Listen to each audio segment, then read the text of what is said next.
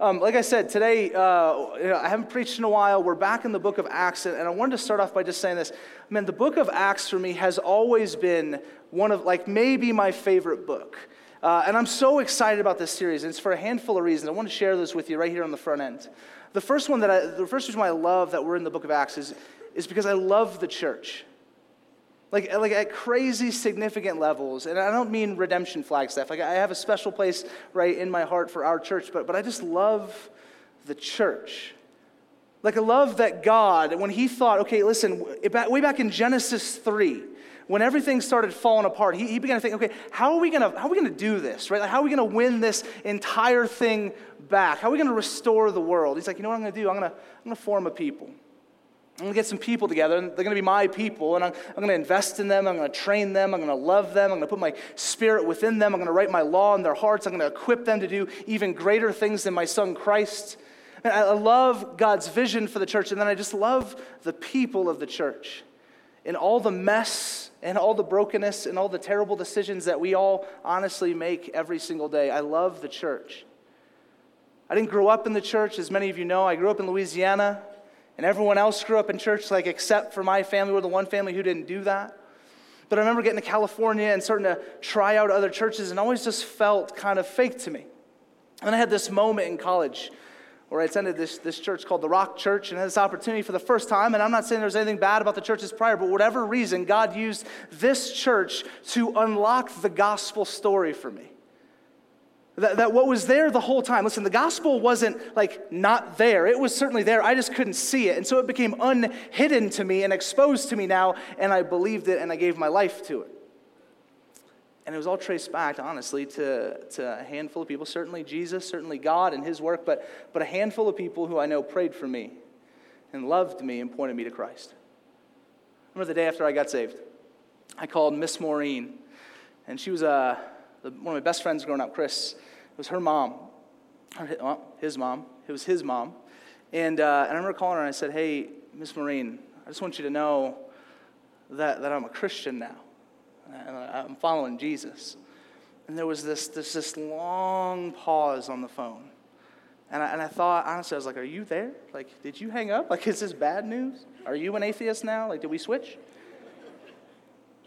And then slowly I start picking up the chatter in the background, and it's just her weeping, right? She set the phone down, she went away, she began to cry and pray for me in that moment. Meanwhile, I'm like on the phone saying, Hello? She gets on the phone, and I kind of knew this, but she told me, she goes, You know what, Vince? I've prayed that you would know Christ every single day for the last 16 years. And then I started to cry. And it's the power of the church, it's the power of the people of God, equipped by God with the story of God, to go to the world and say, God loves you and wants to know you and be in communion with you, so much to the point that he sent his only begotten Son to die the death you deserve to die. That story is the story that the church possesses, and I love the church.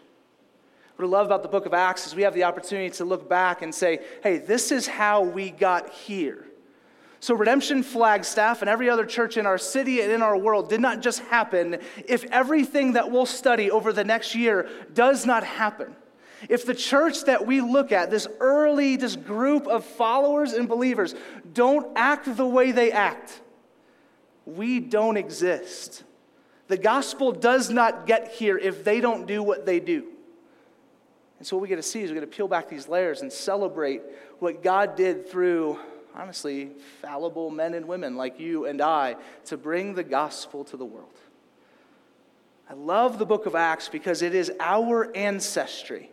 If you're here and you're a Christian, whether or not this is your church or not, what you read in the book of Acts, these are your forefathers, right? These are the front runners of our faith that brought us to where we're at.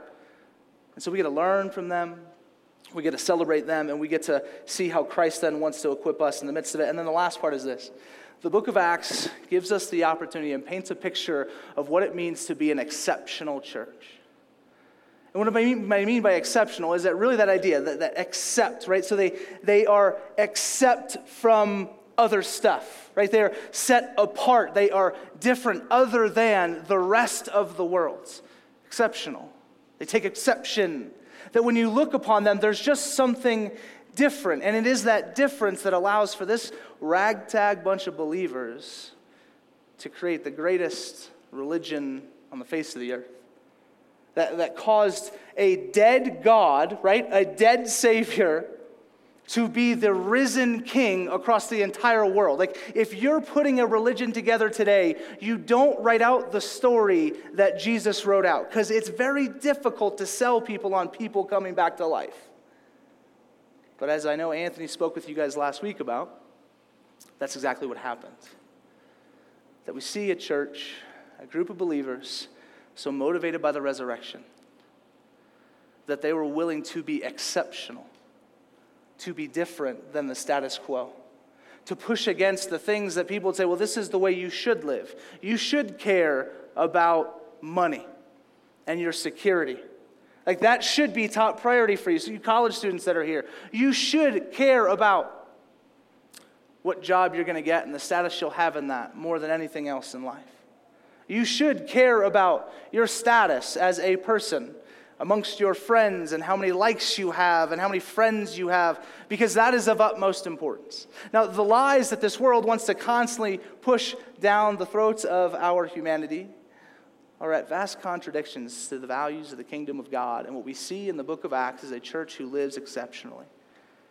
He says, We're, we're going to live by a different rule, by a different code by a different set of values that allow them to be set apart for the sake of the gospel transformation in every heart across the entire world. And listen, hear me. If you're here and you're a Christian, that's what you're part of.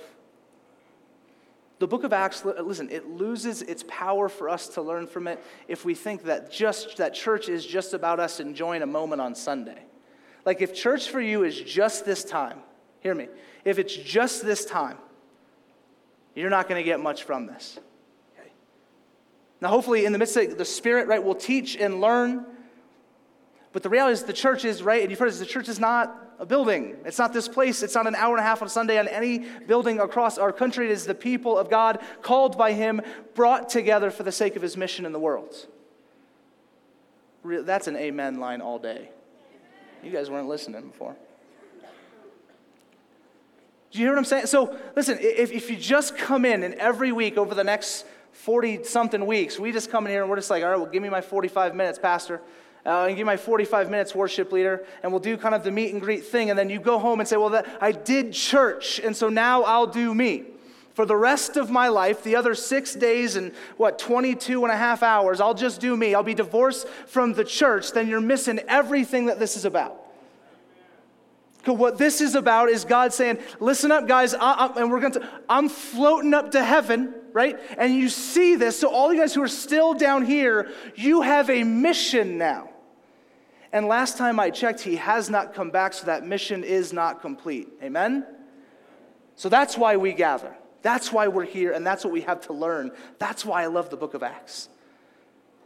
Because the mission's not done. Because there's work to be done. And God made us part of it. He didn't have to, God, God could have done something completely. When it was lost, he literally, he's God. He could have thought of all sorts of other ways, but he said, you know, I'm going to get a people together.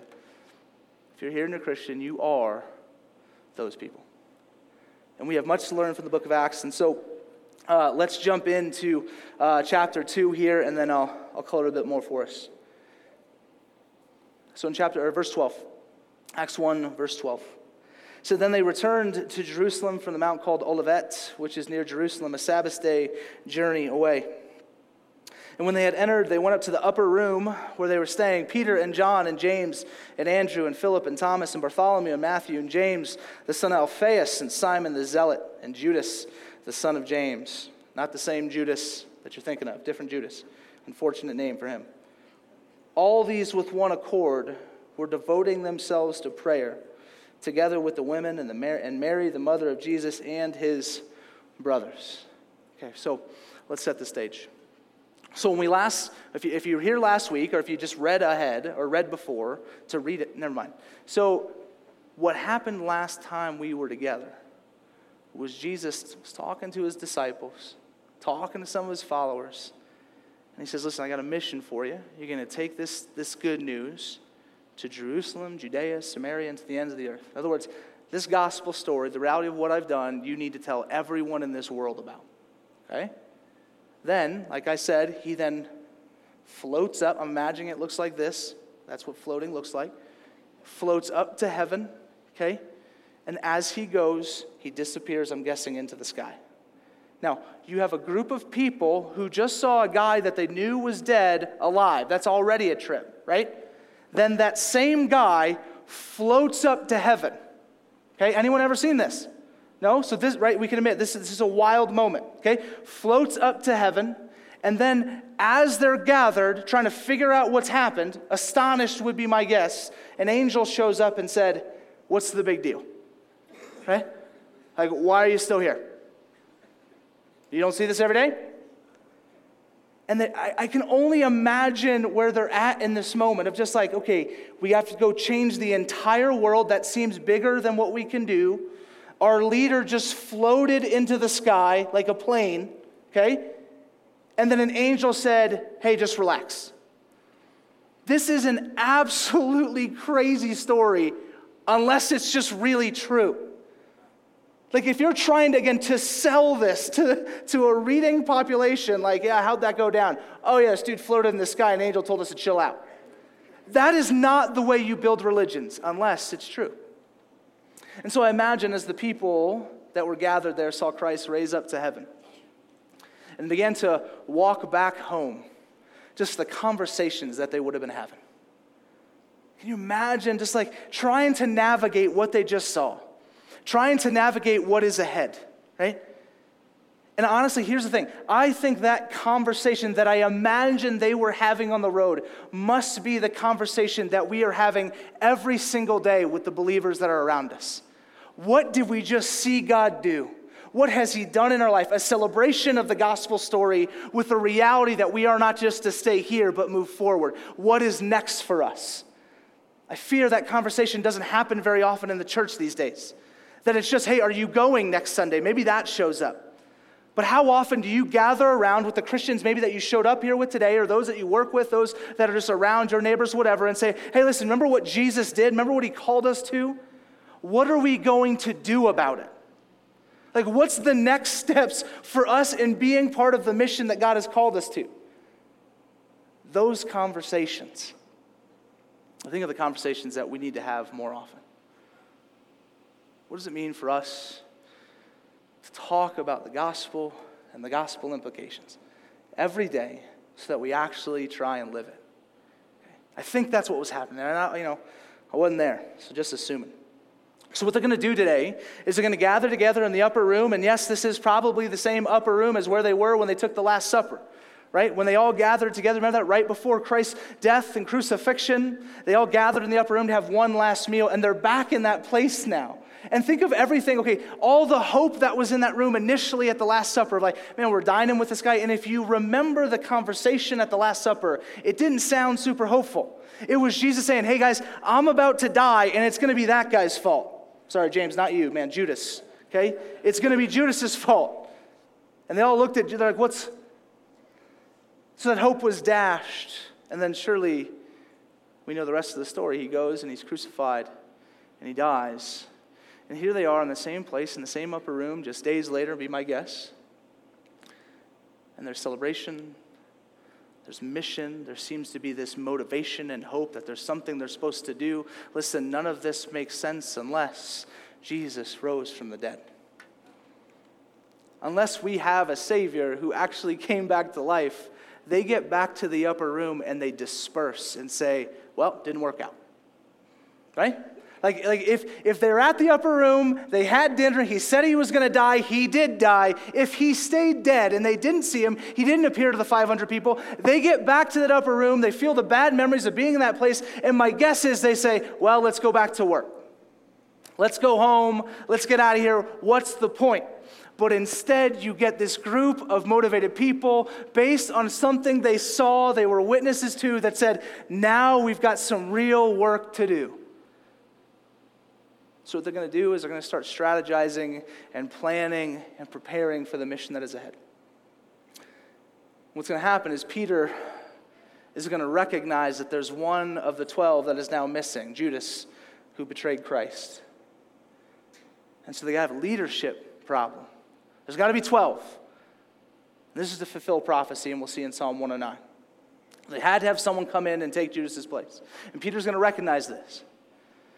Now, leadership in the church, this is something we often talk about, but it's something that is of vital importance. Who are the people that are helping lead us? And I don't mean just me, I mean just at every level where you're investing in someone else. How do we lead? What does that character have to look like? What are the prerequisites for what it means to be a godly and spirit led leader so that the mission would continue? We'll talk about that. Now, I remember the first time I got called into an elder meeting, I was an intern uh, at Redemption Church down in Tempe, Arizona. Okay? So I came in, and, and honestly, I'm going to be just real straight up with you. As I was like 25, I was coming off the mission field. You know, my passport was dirty. I had all these cool stories of me with kids and mud huts and stuff on my Facebook. You guys have those photos, don't you? Some of you are like, oh, you're deleting them right now. Okay. And I remember thinking, gosh, man, I have so much to offer this church. They will be so glad that I'm their intern. Okay? So a few months later, I get invited to my first elder meeting. It was just to kind of sit in, right? Just to kind of learn and listen. Just, hey, just sit in the corner, don't say anything, you know? And so I walk in, I show up to elder meeting, and I'm 11 minutes late, okay? It's already a bad start. And I walk in, and I'm wearing um, board shorts, okay? Probably actually about down here back then, so board shorts, that was cooler board shorts here, a white t shirt that I just played soccer in, so it was all dirty, kind of sweaty and gross, and a backwards uh, Los Angeles Angel, Anaheim Angels ball cap. Okay? Some boo the Angels? Dude, take that up with the Angels, man. They're going to get you. Um, and I walk into the room, and the lead pastor at the time, his name was Justin Anderson, great friend of mine, good mentor, looks at me and says, Hey, stop. I said, Okay. He said, he said What time is it? I said, Ah, no, I'm sorry, I'm a little late. He goes, What are you wearing? I said, Oh, I'm close. He goes, Stand outside. So I go and stand outside. I'm thinking, Oh, he's going to come talk to me. It'll be fine. Two and a half hours go by. I'm still standing outside that door. Okay. Eventually, the meeting ends. And he comes out. He says, Let's go to lunch. Okay. He takes me to lunch, and we begin to talk. And begin to say, like, hey, what, what, what was going on in your, in your heart? And this is what I loved about the guy is at the end of the day, he did not care. And, and to this day, if you show up to one of our elder meetings, it ain't fancy, okay? Like this, this is about as good as it gets.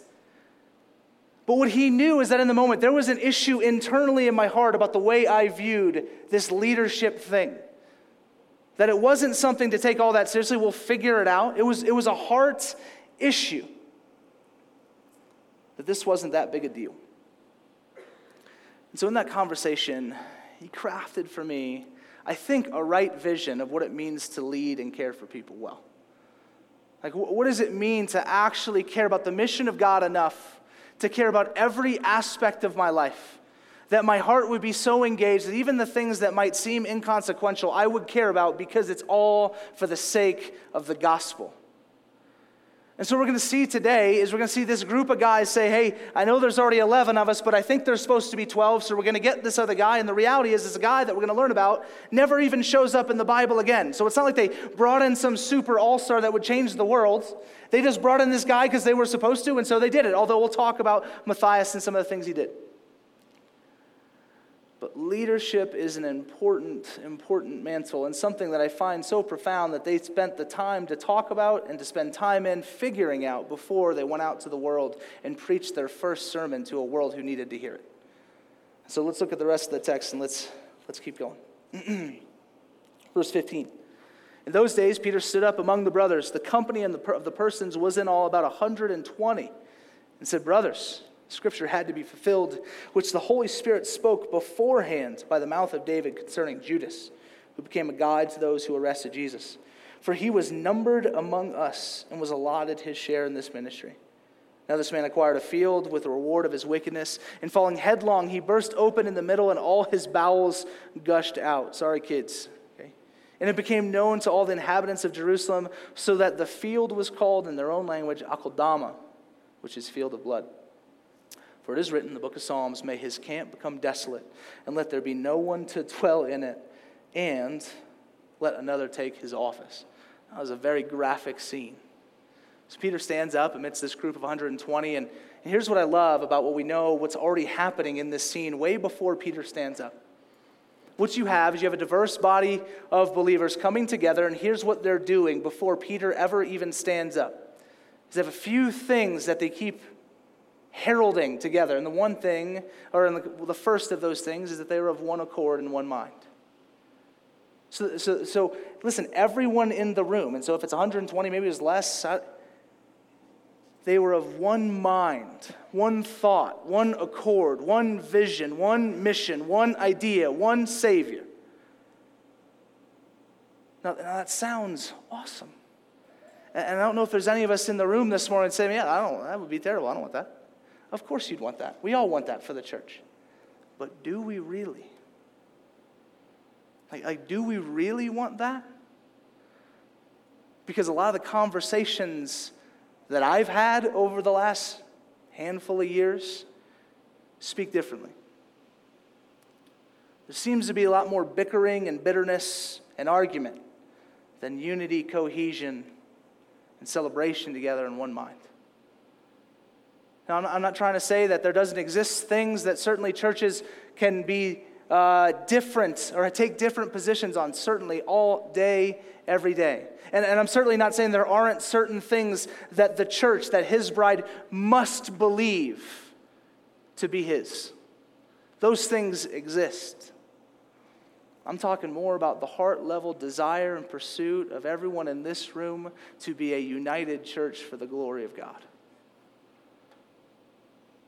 like when we pray for another local church every every Sunday morning, like that's that's not just kind of like lip service. Uh, we, we call that church during the week. We ask them, what can we pray for? We hear from them. We follow up with them. We say, hey, we prayed for that. Has anything changed? We desire and only think that the way that this thing goes down in Flagstaff, the way that what we see the early church do in Jerusalem, Judea, and Samaria, can happen to the ends of the world unto Flagstaff, but only through his church, and it's not just ours. And that has to come from far more than just me up front saying it and Anthony praying it it's got to be every single person in here who calls redemption your home church to also realize that every brother and sister in our city is just that. And what would it look like if we were of one mind? If we really all just lined up around that, we majored on the majors. Jesus is the Son of God. He so loved the world that he gave his life up for it. He lived perfectly so that his death, his righteousness could be given to us on the cross, that our sins could all be forgiven, that his resurrection is not only true, but absolutely necessary for new life. And that in that new life, because of the presence of the Holy Spirit, we now have a mission to live out. If that was just, the, if we could just rally around that and have the other conversations, have the things we disagree on, I think we should. It's all there's a lot of interpretation, right? We're obviously I'm right and everything, but everyone else, it's okay for us to disagree. But what would it look like if we are of one mind? Have convictions, have beliefs, argue those well. But when it came to us saying, hey, man, we want to see this city turned upside down for the gospel, what does it look like for us to be of one mind? To have relationships with every church in town, for us to be able to go to the city and say, as a united front, we're all here. What do you need? Uh, what does that look like? And I don't know, honestly. Like I, when I say, what does that look like? I don't know. And I'm asking you to help me live it out. I'm asking you to help our church realize this vision of being a church for the city of Flagstaff of one mind and one vision. Now, I think the second thing that we see that they are heavily invested in is a big part of this reality and it's prayer. It says that they devoted themselves to prayer. Now, now this word devotion, I thought I'd look it up because, you know, I like looking stuff up. It says this It says devotion is love, loyalty, or enthusiasm for a person, activity, or cause. Nothing too new there, right? Devotion, right? To pour yourself into something. How many of us, especially, like, and here's the reality I think there are some of us in the room that have incredible, robust, consistent, and awesome prayer lives. Like, I know some of you, and you guys knock my socks off. Like, I just get around you, I just feel awkward. It's like, you, you praying right now? What would it look like for us as an entire church to devote ourselves to prayer? Like for us, listen, at every single level, not just the prayer team that comes up here on Sundays, uh, not, not just the people who come up on stage and say kind of a prayer, right? That unfortunately now within church context often just comes across as like, well, this is a transition for us, so we'll pray right now, right? What does it look like for the church to devote themselves to prayer? I don't know. Like, like I, I don't like I don't know fully what that means here. And so I'd love some ideas. Not right now, right? But, but I'd love your thoughts on this because I know it can't just be the prayers that we do from upstage on an, for an hour and a half on Sunday morning. It can't just be the 15 minutes right after service. What does it mean for the entire church to devote themselves to prayer? To talking to God? To believing that, listen, maybe that's the, as, as Henri Nouwen would say, it's the only necessary thing. Is that we spend time talking to Him, putting our trust and our hope in what He can do and not what we can do Now, all of this stuff that we're saying, and I'm firing a lot at you, I get that. It all comes underneath this lens of what I think the church is trying to do here. What I think this early church is trying to do is they're together and they're trying to figure out okay, how do we live out this mission? How do we get ready? How do we prepare well so that when we go, we're doing it well, right? Like, how do we gather together? What do we need to be doing? And, and I think we need to be of one mind, which means we need to have some hard conversations with each other. It means we need to iron out some of the stuff that we think are just bigger than they need to be. And we also then need to major on the majors and really ground ourselves in the deep truths that are very clear in Scripture. And let's be honest, even when we say very clear in Scripture, multiple people have a thought of what's very clear in Scripture. So we need to have the conversations and have the hard talks. But if we just sit behind our own kind of, this is what I think, and never engage with someone who thinks differently, we'll never get to this common knowledge, this common bond, this unity of spirit that allows us to preach to the world. So we need to get ready there. I think we need to become a people of prayer. I think our church needs to rally around this idea that we need to talk to God more. We need to ask for more things. We need to entrust God with our hearts and our lives instead of saying, I will take care of this. We need to give it over. We need to get ready. We need to prepare for mission. We need to have good leadership at every single level. So, from the elder board, me, Anthony, and Randy, on down to just kind of our, our non pastoral staff, right? And every level therein. Our redemption community leaders, all of our mentors, at every level, we would not settle for anything but a heart that desires this type of love for God and for his redemptive work. That those people will be raised up to lead not just the people here in our churches, not just here, but across the city, but also the rest of our city as they seek God wherever they're at. So I just, I mean, they, I wonder if this, are we ready yet? Are we ready yet? Are we ready yet? Like, uh, can we go now, right? So they got this mission, and they're hankering to go. Are we ready yet? And I just ask us, like, like are, are we ready yet? So we moved here, planted this church about four, and a, four years ago or so, four and a half years ago. And I think our work is only beginning. Like, I don't think we've scratched the surface of what God wants to do through this church here in this city. And I'm just asking, even this week, and I, I, honestly, like I told you guys, I prep text like four weeks in advance just to look, hey, what, what's coming up? What do I need to start thinking through? And so I've been asking that question for the last four weeks about our church. Are we ready yet? Like, are we ready to do this? Are we going to be a people who strive to become as prepared as necessary that whenever we show up, God would so use us? Now, there's coming next week, as a foreshadow, there's coming next week a gift from God that makes this tremendously easier. And just so we're clear, I'm not talking about our announcement, I'm talking about the Holy Spirit. Okay? You guys saw was talking about the announcement, didn't I? I'm talking about the Holy Spirit. We'll talk Pentecost next week. The Holy Spirit's going to come, and, and man, He's going to make this significantly easier. And so I'm excited to talk about that. But on our end, what are we doing that we be prepared for the mission that God has given us individually and corporately as a church? And are we willing to, as God speaks, actually do those things? Okay. And so here's what they do they got to get a new leader in there. And so we get the requirements then for these leaders. It says in verse 21 So one of the men who have accompanied us during all the time that the Lord Jesus went in and out among us, beginning from the baptism in John until the day he was taken up from us. One of these men must become with us a witness to his resurrection. They put forward two Joseph called Barsabbas, who was uh, also called Justus, and Matthias. And they prayed and said, You, Lord, who know the hearts of all, show which one of these two you have chosen to take the place in this ministry and apostleship from which Judas turned aside to go to his own place.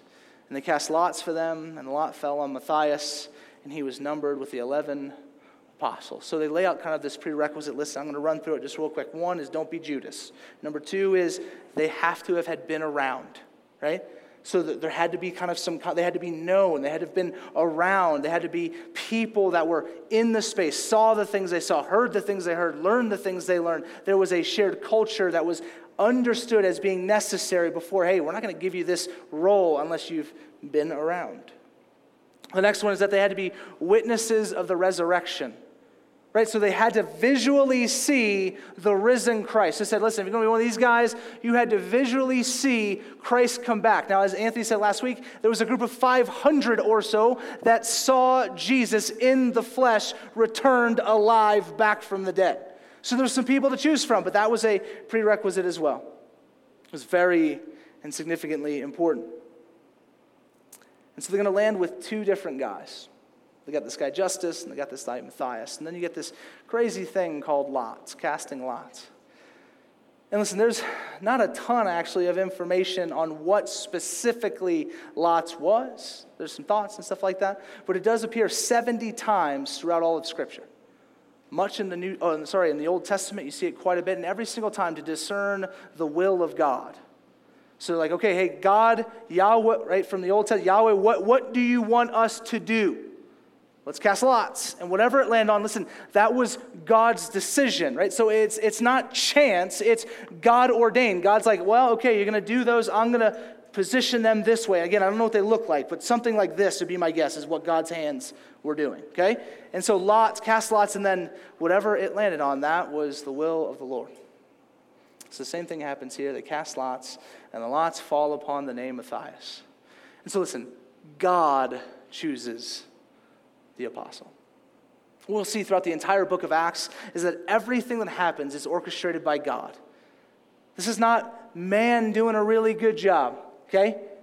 It's God doing a, re- it's God doing a really good job through man. And even in this moment, he shows his will, and Matthias is chosen as the successor of Judas Iscariot and is placed amongst the 12 as the newest apostle. Now, like I said, we don't know a lot about Matthias. He never shows up again in Scripture. But we do know kind of some Greek books of antiquity that it seemed like he went to Africa and preached the gospel there, primarily, primarily in Ethiopia.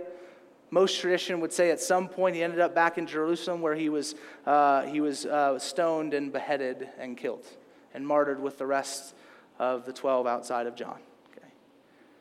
And, and so this guy who was raised up, God used in profound ways to go and preach the gospel to the world.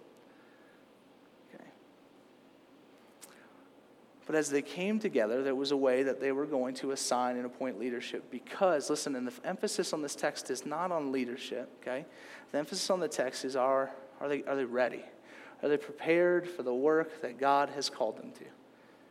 And again, I just ask us the same are we ready and are we prepared for the work that God has called you to? And that's all sorts of different things. That doesn't mean we storm out the doors right now and hold Bibles and just start screaming scripture at people. It means probably for a lot of us that you're going to go home, You know, probably, I mean, if, if you're awesome, you're going to watch some football, right? You got to do that. You guys are quiet today. Am I, am I just less funny than I was last year? What's going on? It's all right. I'm like really struggling. Um, no, I'm not.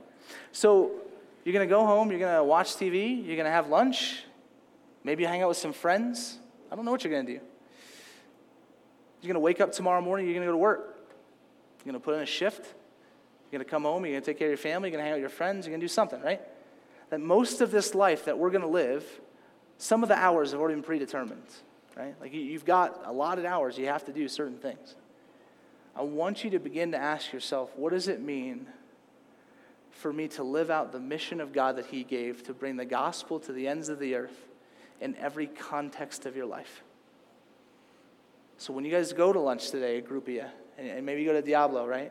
What does it mean for you to live out the mission that God has called you to while you're eating lunch at Diablo Burger?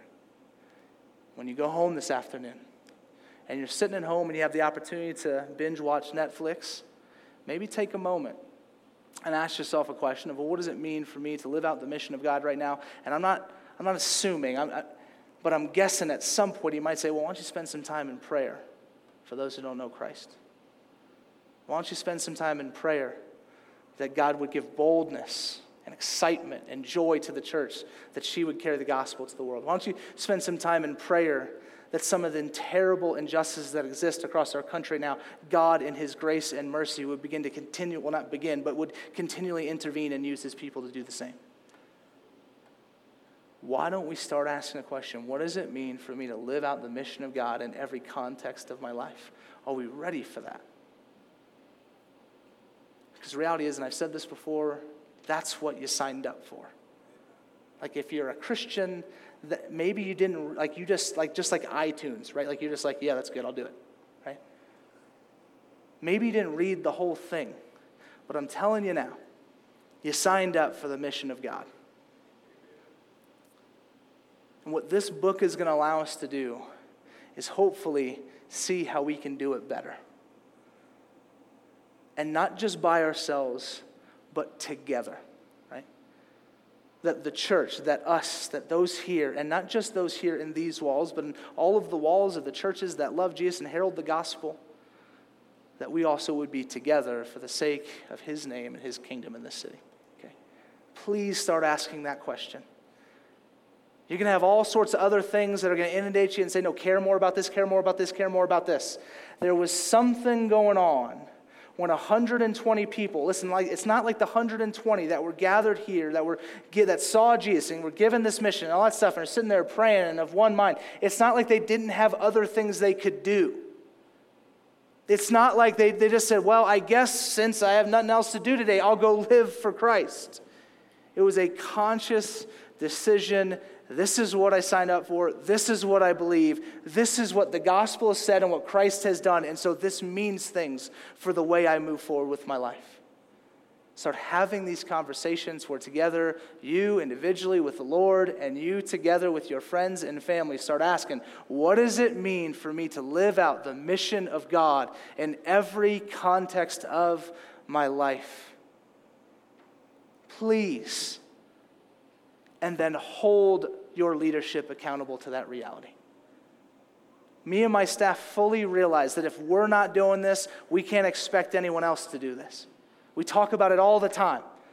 Like, if we're not over here saying, okay, guys, what does it mean for us as a team, as friends, to go and live out the. If we, if we can't have that conversation and begin to try and do some stuff, I can't expect you to. So hold us accountable to also being there with you, side by side, linked up for the glory of God. Amen. I'll just help myself out. Can't get no help up here. All right. Here's where I want to land. I love the church. The church has, I mean, right, the gospel, God, right, but the, God has used his church to change my life to give purpose that, like, look, I, it's not that I did not have purpose before. I had purpose, they were just kind of dumb, right? Like, they were stuff that was like, yeah, that would last a little bit. Like, I would be really excited about a higher paying job for a little bit. I'd be really excited about and insert kind of whatever idol we want to. But the church and a constant investment from the church in me, from men and women who have shaped me and continue to shape me to this day, has allowed me to constantly have a vision for what does it mean to live out the mission of God. And so I hope you guys grow in your love for the church through this series as well. Because we live in a very fractured, individualistic society where a lot of you don't even know the people you sit next to in our chairs every single week. And we need to knock that off. And I know it's weird. And listen, I know a lot of you are introverted. My wife is like the greatest, like, don't talk to me human. Like, sometimes she's like, shut up to me. And I just said, I love you, right? So I get some of you are here and you're like, well, I just don't like talking to people. Okay, that's fine. You don't got to like talk to everybody. But you probably talk to some people. And we got to start stepping out and living this thing together as the church. But you cannot, and I cannot do this by myself. One of my favorite quotes is by this guy, Stanley Hauerwas. I've shared here multiple times. He says, Saints cannot exist without a community. Christians cannot exist without a community, as they require, like all of us, nurturance by a people who, while often unfaithful, preserve the habits necessary to learn the story of God. Every Sunday morning, when we gather together, and they have the opportunity to talk to so many of you. Each of you embodies the story of God, and I learn deeper what it means that it's also impacted me. And it crafts and shapes me to look more like Christ. Love the church, engage in the church, be part of the church. If it's not this local expression of the church, it's not Redemption Flagstaff, that is so fine. Go find another body of believers to do this type of life with. And there are some really good churches in town. Find that community and invest, be part of it, join up, sign up, pour your life into, share life, share resource, get crazy, actually love Jesus, carry out the mission, etc., etc., etc. Please love the church. And I think that over this year, if we continue to press into this stuff and we learn from each other and we hold scripture, right, of highest regard, of what it tells us about what our lives should look like, what Christ has done, if we allow the living word of God to shape us. And I, I think the city's going to have to take notice because it's going to look different when all of a sudden 3,000 Christians across the city of Flagstaff start living the way we're going to see these people live. Empowered by the Spirit, trusted by the Word, in community and on mission. Amen? Let's pray.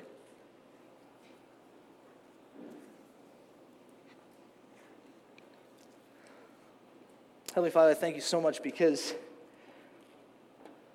I mean, honestly, there's, there's no one at all worthy to, to stand in any place and any, anywhere, God, to, um, to communicate your word. So, Lord, I'm humbled by the fact that we have the opportunity, God, to study it and to learn from it and to have it shape us. God, there's just so much brokenness and pain. There's so much more also in the midst of that that people can experience. There's joy, there's restoration, there's redemption. There's peace, there's hope, there's kindness, there's love. God, they're all wrapped up in you, Christ. They're all wrapped up in, in what you've done and in who you are and, and what you want to do continuously, not just in us, but in our city. And so, Lord, I pray that your church would be your church, that we would get ready, that we would constantly be preparing, being proactive, allowing the word to shape us, allowing others to shape us pressing into community. God, just put these convictions continuously on our heart. Holy Spirit, please bring about consistently a reminder in our hearts and in our minds to ask ourselves if our lives are focused on the mission that you've given us. I thank you so much for all the men and women that have gone before us. God, that we, we live in the fruit of their labor. God, I pray that we would be so faithful as well at every level that we'd be your people. Thank you, Jesus, that you rose from the dead. So, although it may sound like foolishness to the world, it is the true story.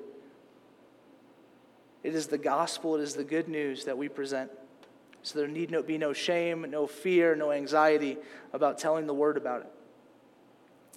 Because it happened and you're alive.